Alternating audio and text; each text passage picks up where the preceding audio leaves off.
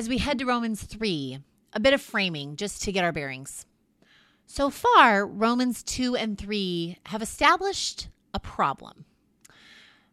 Capital S, sin, has defaced creation, and sin has enslaved humanity, and by extension, Israel. Humanity was supposed to be the means of fixing the capital S sin that had defaced creation.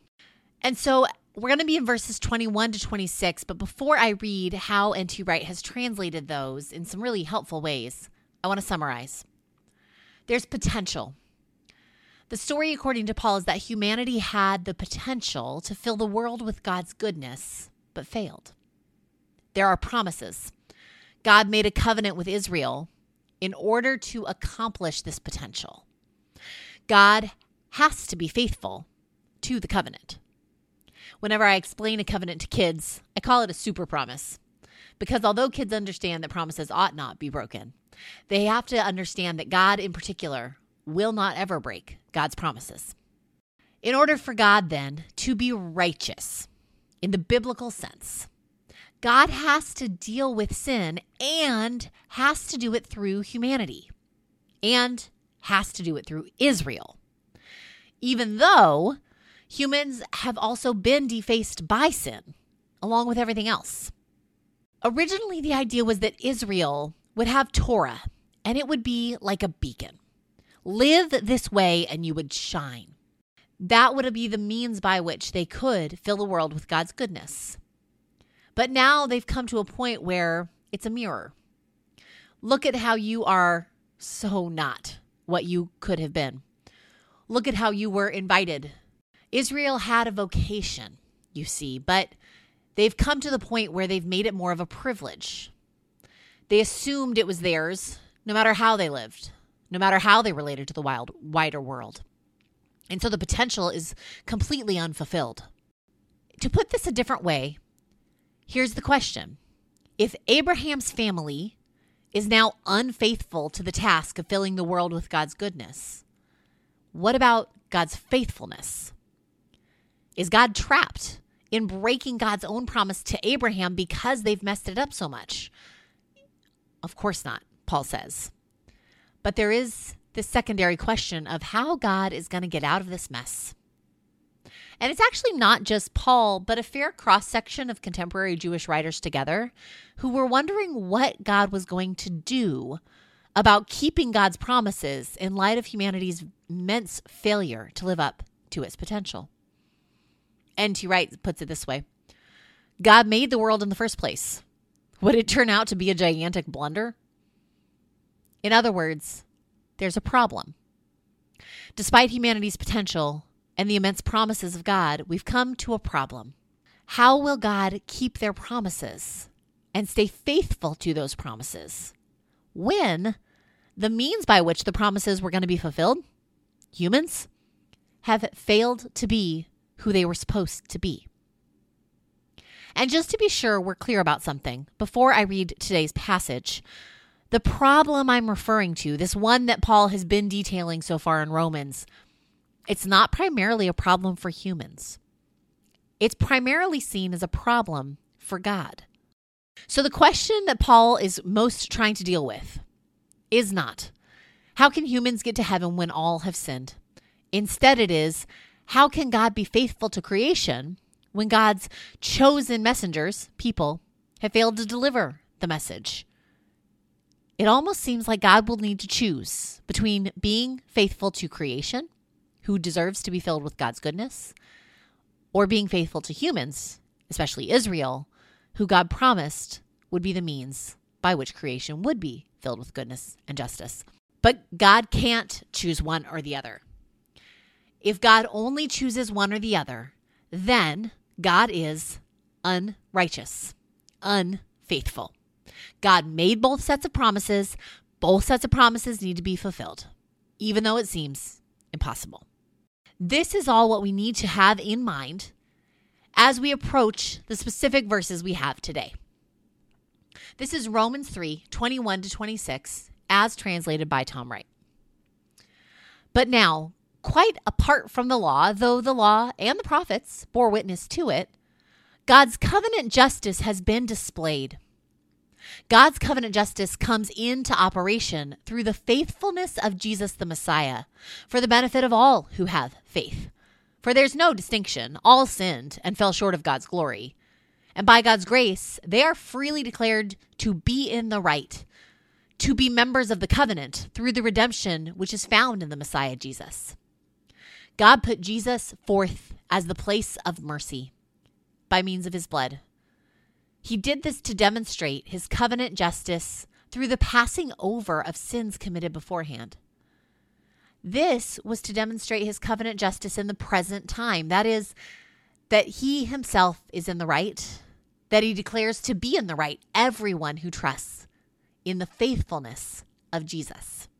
So humans have potential, and God made promises, but God's got a problem us.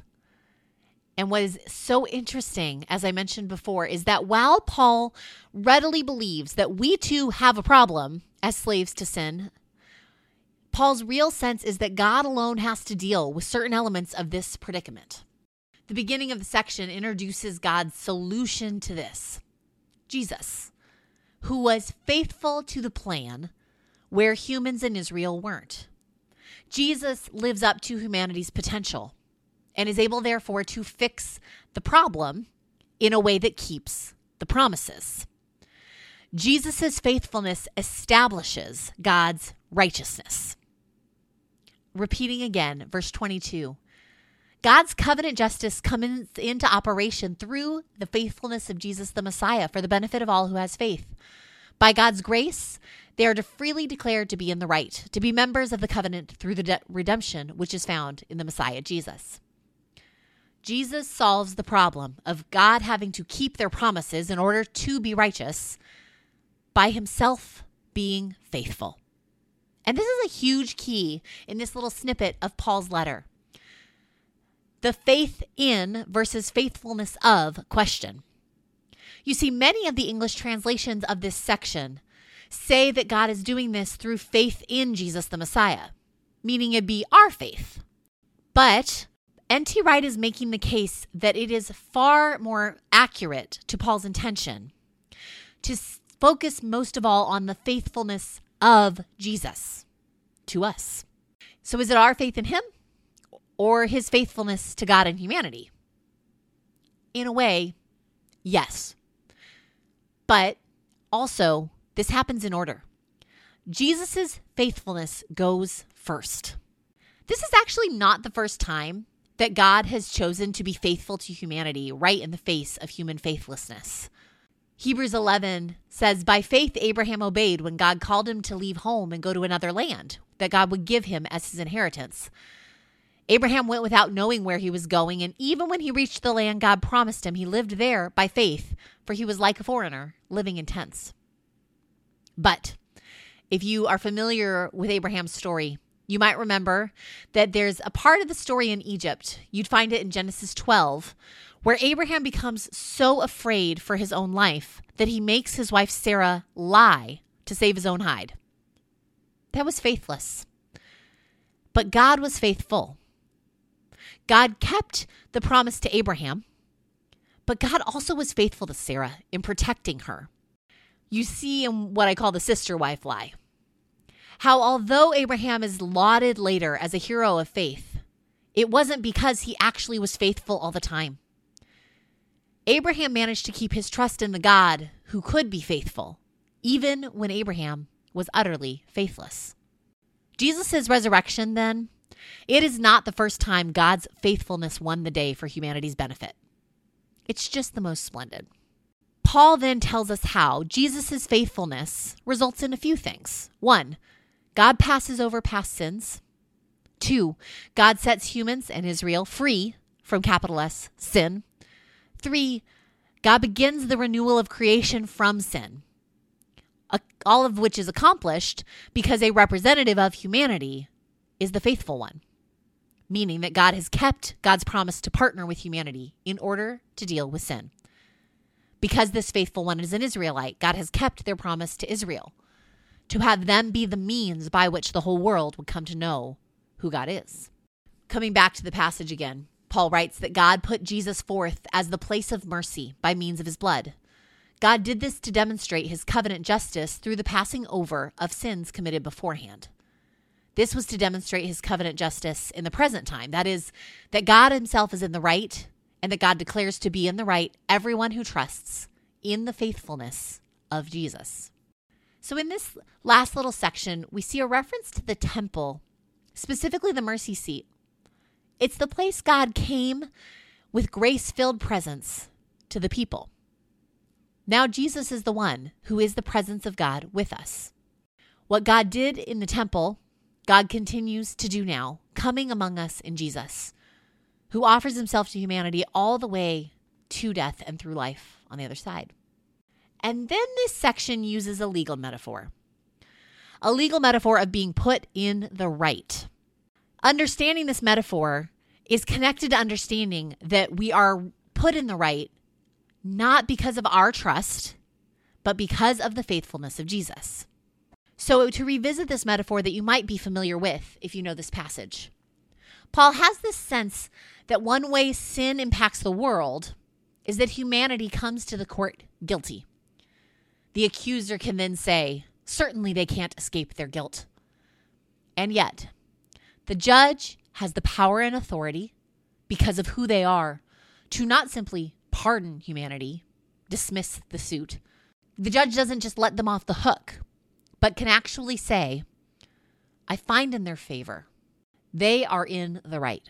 Humanity can leave with a fundamentally changed status as it relates to this issue of being bound by sin.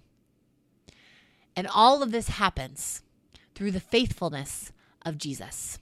This is what Jesus' death and resurrection has accomplished in Paul's mind by accepting undeserved execution, by his blood bringing him to the mercy seat. He is killed because he's faithful to the mission. And all of this makes it possible for anyone to be in the right. It is the faithfulness of Jesus that creates all of this. Now, is the response for humanity to also then have faith, to trust? Yes. But it is not our faith that makes this happen. It is the faithfulness of the God who has always been faithful to us. God's righteousness is shown in God doing what they promised to do. 2 Timothy 2:13 says, "If we are unfaithful, God remains faithful. For God cannot deny who they are." We are at times the unfaithful children of a most faithful God. And that faithfulness always calls us back, makes faithfulness possible for us. Not a faithfulness where we strive for perfection. Some of us can get stuck into a cycle of trying hard, feeling like we fail, becoming exhausted or resentful, feeling guilty, gearing up and trying hard again, striving for perfection. Faithfulness is not that, nor is it performance making sure that what we do is the right kinds of things that everyone looks for and wants to see, that all the external markers of our life with God are just right. Faithfulness is not that either. Faithfulness is more like per- participation. The invitation is always open, always has been. That we get to participate in what humanity was made for all along, reflecting God's character helping the world work in a way that matches who God is. And so may you know that Jesus has chosen, delighted in being faithful to you, no matter how faithless you have been. May you find this week you are able to respond not by trying for perfection or worrying about performance, but by accepting the invitation to participate, to co labor with God for the restoration of all things. In the name of our triune God. Amen.